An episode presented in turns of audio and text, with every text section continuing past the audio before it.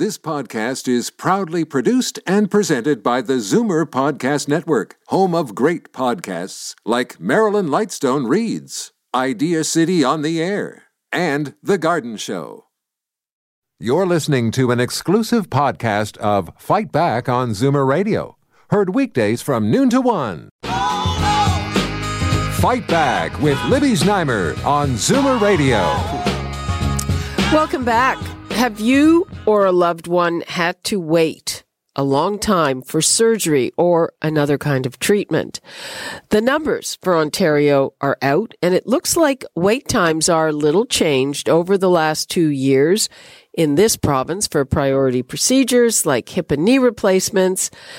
And wait times in Ontario are actually better than the Canadian average, but the average is one thing and your numbers are another thing. And I do want to hear from you if your numbers are outside what we see in these figures from the Canadian Institute of Health Information. So, as a, for instance, 84% of Ontario residents received a hip replacement within the recommended time of six months compared to 85% two years ago.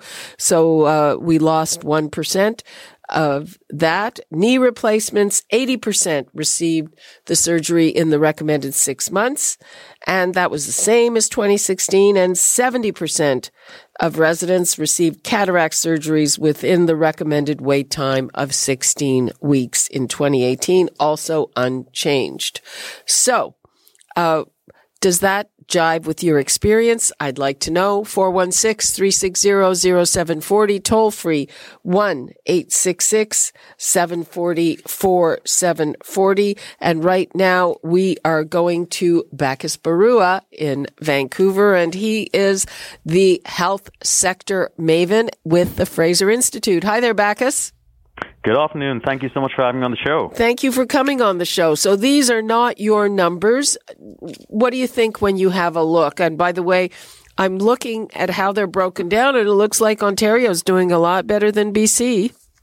You're absolutely right. They, they aren't our numbers, but it is a report that we've been actually uh, following for, for many, many years uh, on an annual basis. Um, and coincidentally, uh, it also jives with um, with uh, a lot of the reports that we've been doing for, I think, 25 to 30 years on uh, on wait time. So I'm a little bit familiar with it it does seem like Ontario, uh, in this particular report, is doing better than most of the other provinces. Um, you know, especially highlighting the numbers that you had. Um, but I think there are two things that, that we really need to need to take into consideration when we're talking about Ontario um, and its and its supposed success over here. Um, the first is when we look at the benchmarks actually used in this report, um, we need to recognize that these are remarkably long benchmarks. So when we're talking about the fact that uh, that this report says that uh, hip and knee replacements are at 84% and 79%, that's uh, a benchmark of six months. Um, for treatment. Um, and, and I think there are a lot of patients who would, you know, just at the outset over there say that even six months uh, is a remarkably long time um, if that's what we consider success. Well, um, just a minute. For, I, I, sure. I want to stop you in there because, you know, I know a lot of people who are getting these and it's kind of a, a process. And, you know, it's a process and people sort of you go to the doctor and you get to the point where you know the doctor looks at you sort of saying are you ready? Do you want to get on the list? And uh, you know for a lot of people at least that I know they put it off as long as possible. You know a lot of these things are from arthritis or from sports injuries. And especially with both those things I mean I can tell you personally I've been told by quite a lot of people that I need knee replacements and I say puffy to that Right. Well, um, you know, I, am uh, that's definitely something to take into consideration. But even there, um, this report is actually only based on after the the agreement um, that uh, that if, that a patient is ready and willing to to have treatment. Um, so this report actually doesn't even consider the long wait time to actually see a specialist, even in the first place. Um, which, if you look at a report um, you know similar to the one that we do, That's uh, we find that that on average, um, uh, patients actually have to wait a further 12 weeks just to actually see uh, the specialist in the first place. Um, so while I do think that that's a factor, um, I think in this particular um, report, that's that's that's uh, that's a uh, it's it's a minimized um, minimized uh, criteria. The the other thing is that you know even there, um, while that may be a factor, um, I, I think a, a really good question is to actually ask um, patients what what they would actually prefer. Is this actually a reflection of the fact that that's what's you know medically or clinically reasonable, or is this actually a reflection of the fact that the system cannot cope with uh, with what patients would actually um, desire?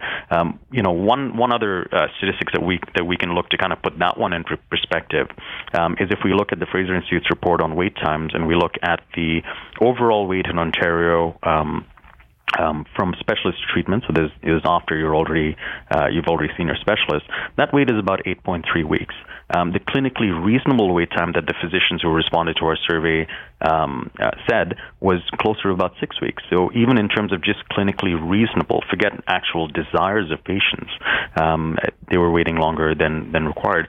And again, even in the CIHI report, you know, let's flip the numbers around. Um, you know, we're saying that uh, the report says that knee replacements, uh, 80% of knee replacements were done um, within the um, the pan what, what I what I would say is remarkably long pan Canadian benchmarks.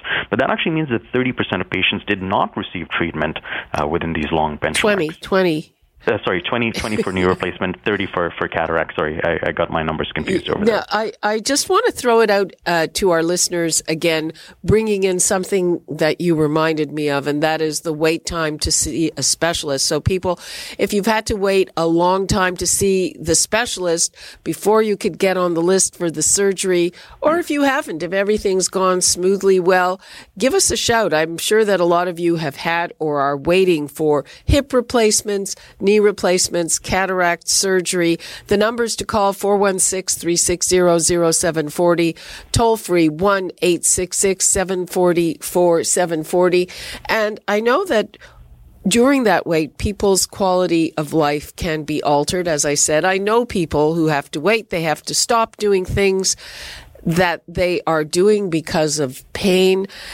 And another issue, and I don't know if you have a view on this, Bacchus Barua, is that for a lot of uh, you know, a lot of surgeons have their own wait lists. And if there's somebody who has a reputation as the hotshot surgeon, the best guy for, or woman for whatever, then the wait time, if you're insisting on seeing that person, is much longer. And when you start combining these lists, which is very hard to do with surgeons, because I've been involved in that in other areas of medicine, then the wait times shrink. Yeah, you know, th- those are two really important points that you that you brought up. Um, uh, you, you, know, on, on, the first one, in terms of the impact on patients, I think it's something that we, we really need to pay attention to. Um, these these are not simply uh, numbers; these are a reflection of actual patient experiences. Um, and quite coincidentally, we actually the Fraser Institute actually just released uh, a new report today um, that was looking at an economic estimate of uh, the impact of wait times, um, not based on CIHI's numbers, but based on numbers in our own survey. Um, and in general, we find that in Canada, that adds up to about 2.1 billion dollars at the most conservative conservative estimate, going up to more than six billion dollars um, if, if, if we start to include things like weekends and evenings. Um, per patient, it's about two thousand uh, dollars in Ontario, um, which is again, you know, it does better than the rest of the provinces. But again, the economic impact per patient, we're estimating at about thirteen to fourteen hundred dollars per patient. So, um, you know, we can talk a little bit more about that. But I think it's it's it's always important for us to remember that these are um, wait times are not just benign inconveniences. There, in some cases, as you said, there might be patients who um, would uh, like to have treatment later, uh, but in many cases, there are people who can't do their jobs properly, for example, or might be in pain.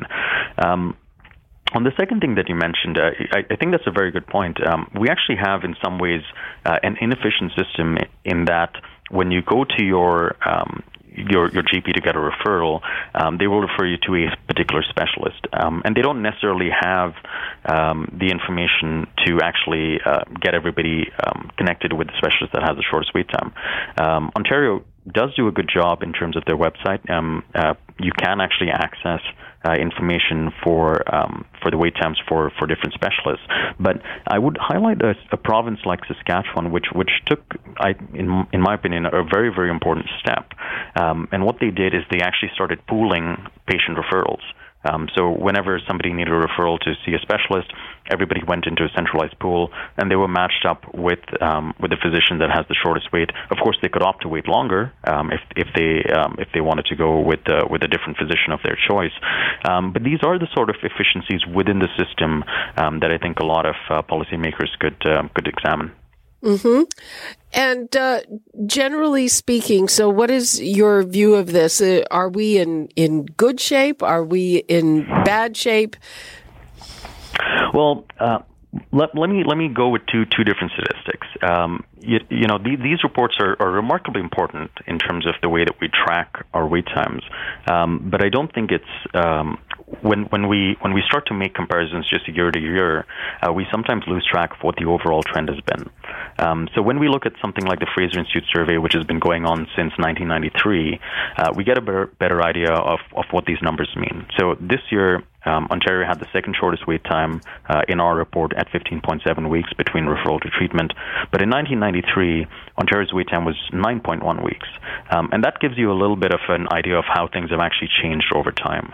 The other thing that I would say is, is important for us to understand is that um, although we see these marginal improvements in some cases, in general, Canada has some of the longest wait times amongst developed countries with universal health care.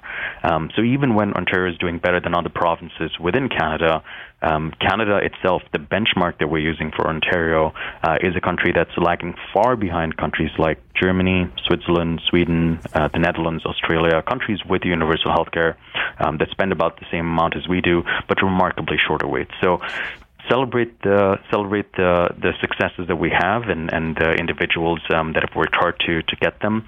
Uh, but I think it's important that we don't lose sight of of um, how far behind we are when we compare ourselves with other countries with universal healthcare. Very good point, and thank you for that, Bacchus Barua from the Fraser Institute. Appreciate it.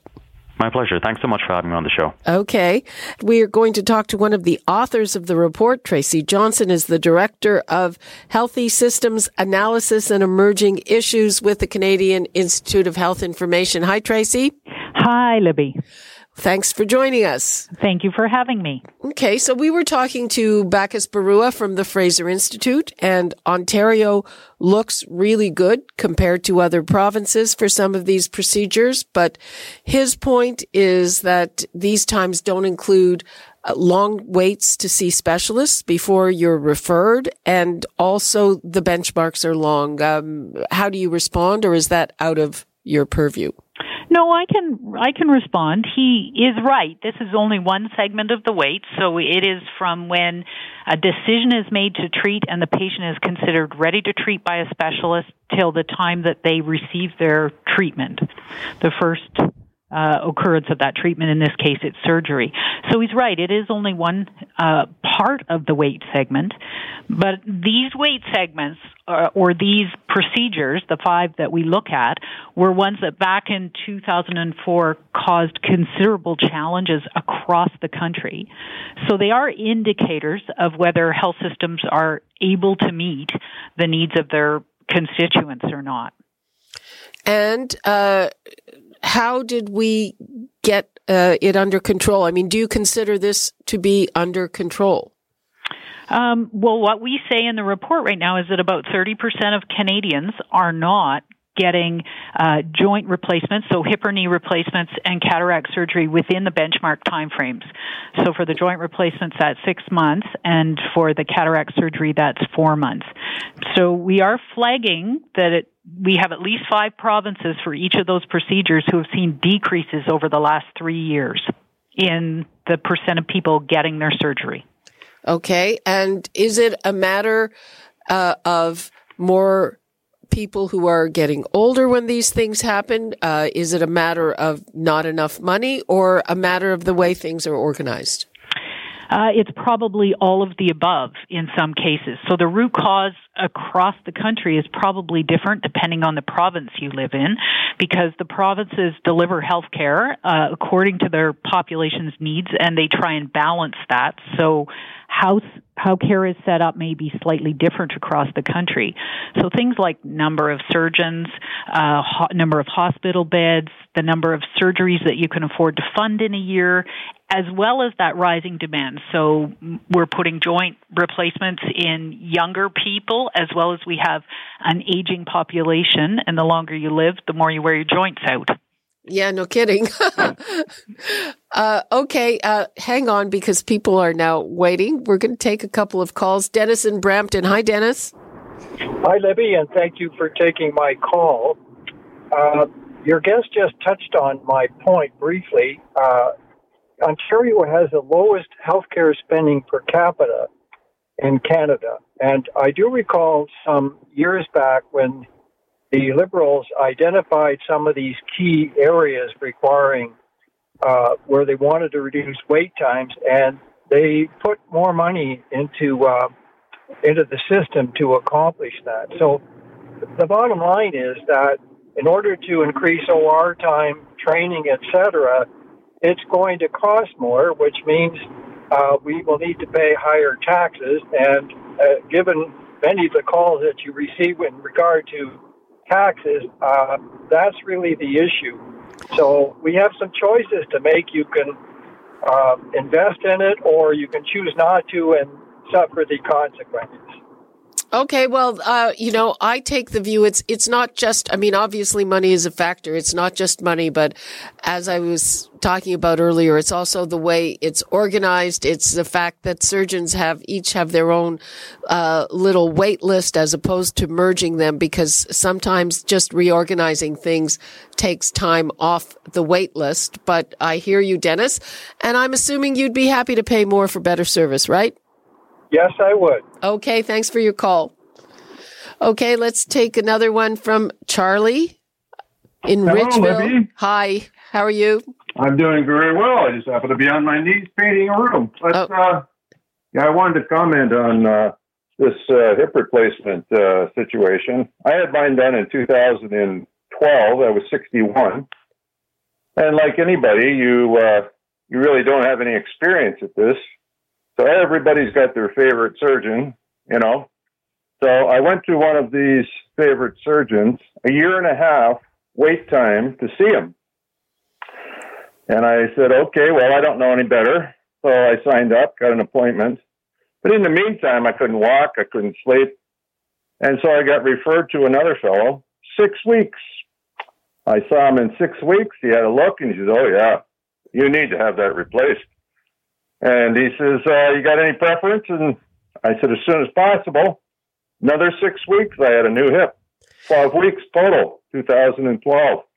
Excellent. Juravinski Hospital in Hamilton.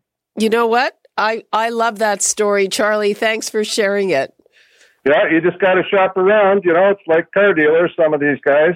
And the thing was, the reason why I was told it was so long, these guys are capped.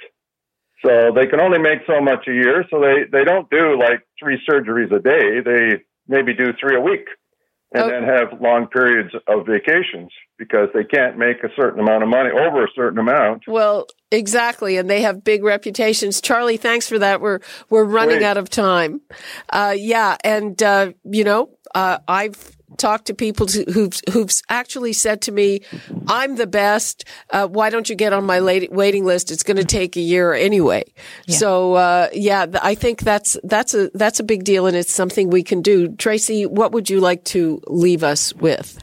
So I would like to say that there is a lot of information out there on wait times now, more so than there was in 2012 and way more so when this was a huge problem back in 2004 and was identified. So talk to your practitioner about those wait lists. And if you can't wait as long as they're saying you have to wait, then ask about other alternatives because there and start looking around. There is there are alternatives as your last guest said. Right. And uh, he's happy. He said he was on his knees painting a room. So there you go. And, you know, people I know who've had hip replacements, the, the recovery from those is pretty darn good. Yes. Uh, thank Big you. mu- all kinds of big muscles around that hip, much easier to move. Yep. Tracy Johnson from CIHI, thank you so much for being with us. Thank you, Libby. You're listening to an exclusive podcast of Fight Back on Zoomer Radio, heard weekdays from noon to one. You're listening to an exclusive podcast of Fight Back on Zoomer Radio, heard weekdays from noon to one. You're listening to an exclusive podcast of Fight Back on Zoomer Radio, heard weekdays from noon to one. This podcast is proudly produced and presented by the Zoomer Podcast Network, home of great podcasts like Marilyn Lightstone Reads, Idea City on the Air, and The Garden Show.